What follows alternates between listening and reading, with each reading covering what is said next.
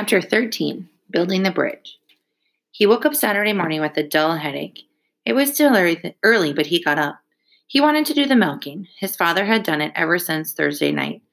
But he wanted to go back to it, to somehow make things normal again. He shut PT in the shed, and the dog's whimpering reminded him of Maybelle and made his headache worse. But he couldn't have PT yapping at Miss Bessie while he tried to milk. No one was awake when he brought the milk in to put it away, so he poured a warm glass for himself and got a couple of pieces of light bread. He wanted his paints back, and he decided to go down and see if he could find them. He let PT out of the shed and gave the dog a half a piece of bread. It was a beautiful spring morning.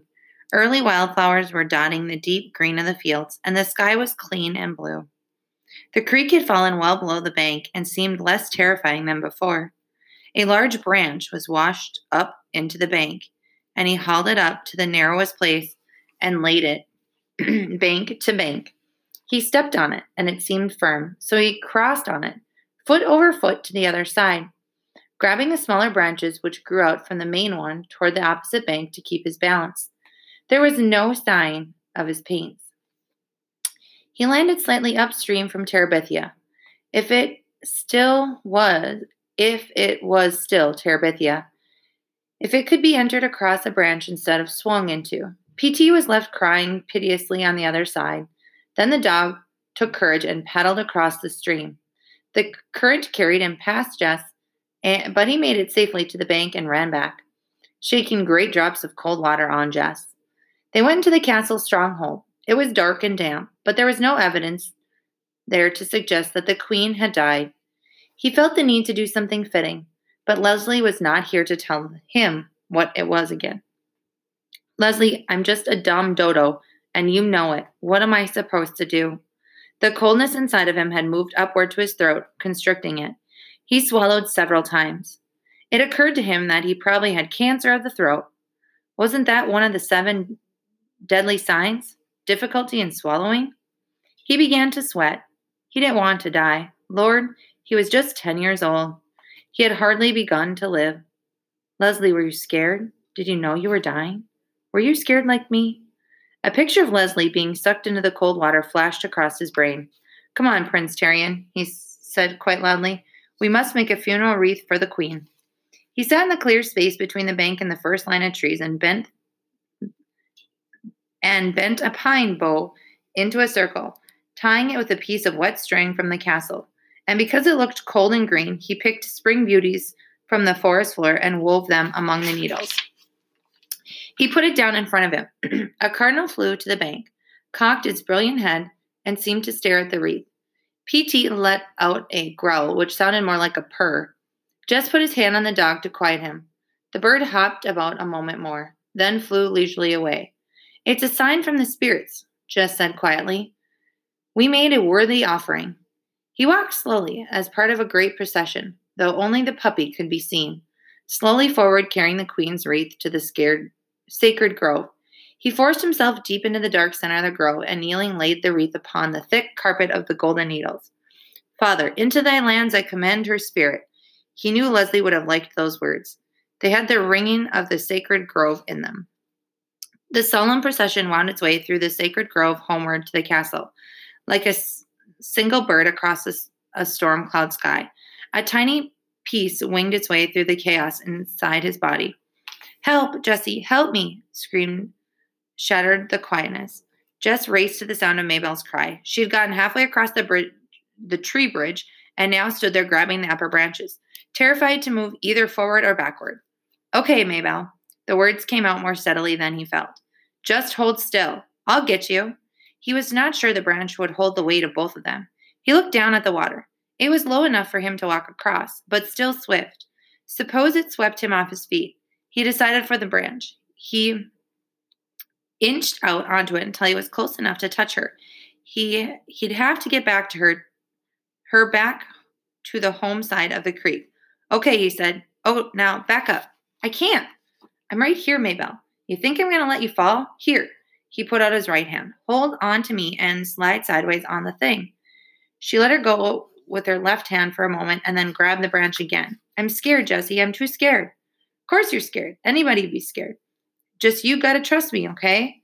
I'm not to let you fall. Maybelle, I promise you. She nodded her eyes, still wide with fear, but she let go of the branch and took his hand, straightening a little and swaying. He gripped her tightly. Okay, now, it ain't fair. Just slide your right. It ain't far. Just slide your right foot a little way and then bring your left foot up close. I forgot which is right. The front one, he said patiently. The one closest to home. She nodded again and obediently moved her right foot a few inches. Now, just let go of the branch with your other hand and hold on tight. She let go of the branch and squeezed his hand. Good. You're doing great. Now slide a little ways more. She swayed but did not scream. Just dug her little fingernails into the palm of his hand. Great, fine, you're all right.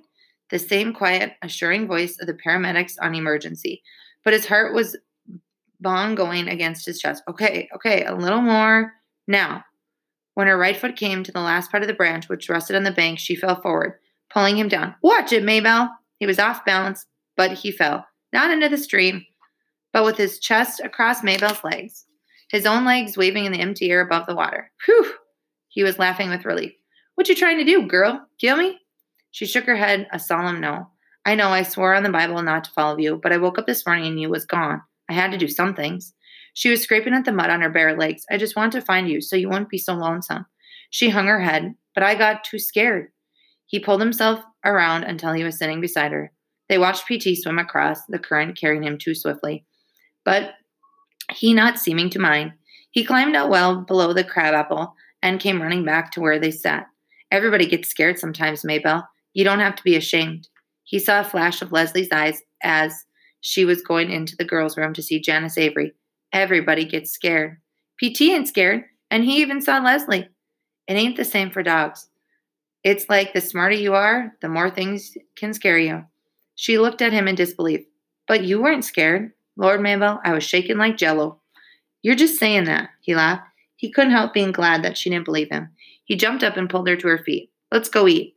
He let her beat him into the house.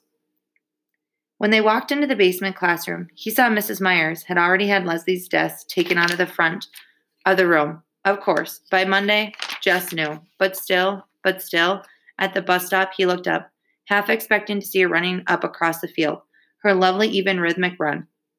Maybe she was already at school. Bill had dropped her off, as he did some days when he was late for the bus, when she was late for the bus. But then, when Jess came into the room, her desk was no longer there. Why were they all such in such a rush to be rid of her? He put his head down on his own desk, his whole body heavy and cold. He could not hear the sounds of whispers, but not the words. Not that he wanted to hear the words. He was suddenly ashamed that he had thought he might be regarded with respect by the other kids, trying to profit for himself from Leslie's death. I wanted to be the best, the fastest runner in the school, and now I am. Lord, he made himself sick. He didn't care what the others said or what they thought, just as long as they left him alone. Just so long as he didn't have to talk to them or meet their stares. They had all hated Leslie, except maybe Janice, even after they'd given up trying to make Leslie miserable. they'd kept on despising her, as though she were one of them, worth the nail on Leslie's little toe. And even him, he himself had entertained the traitorous thought that now he would be the fastest. Mrs. Myers barked the command to stand for the allegiance. He didn't move. Whether he couldn't or wouldn't, he didn't really care. What could she do to him after all? Jess Aarons, will you step out into the hall, please? He raised his leaden body and stumbled out of the room. He thought he heard Gary Falconer giggle, but he couldn't be sure. He leaned against the wall and waited for Monster Mouth Myers to finish singing Oh Say Can You See and join him. He could hear her giving the class some sort of assignment in a rhythmic before she came out and quietly closed the door behind her. Okay, shoot, I don't care. She came over so close to him that that he could smell her dime store powder. Jessie, her voice was softer than he had ever heard it, but he didn't answer. Let her yell. He was used to that. Jessie, she repeated, I just wanted to give you my sincere sympathy. The words were like a Hallmark card, but the tone was so new to him. He looked up into her face despite himself. Behind her turned up glasses, Mrs. Myers' narrow eyes were full of tears. For a minute, he thought he might cry himself. He and Mrs. Myers standing in the basement hallway, crying over Leslie Burke. It was so weird, he almost laughed instead. When my husband died, Jess could hardly imagine Mrs. Myers ever have having a husband. People kept telling me not to cry, kept trying to make me forget. Mrs. Myers' loving mourning. How could you picture it? But I didn't want to forget. She took her handkerchief from her sleeve and blew her nose. Excuse me, she said. This morning when I came in, someone had already taken out her desk. She stopped and blew her nose again. It, it, we, I never had such a student in all my years of teaching. I shall always be grateful.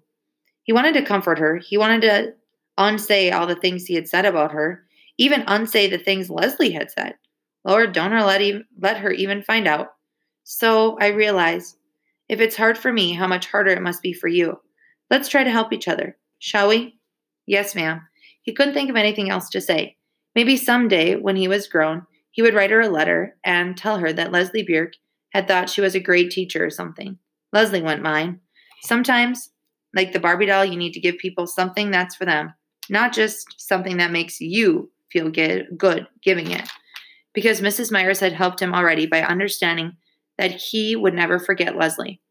He thought about it all day, how before Leslie came, he had been a nothing, a stupid, weird little kid who drew funny pictures and chased around a cow field trying to act big, trying to hide a whole mob of foolish little fears running riot inside his gut.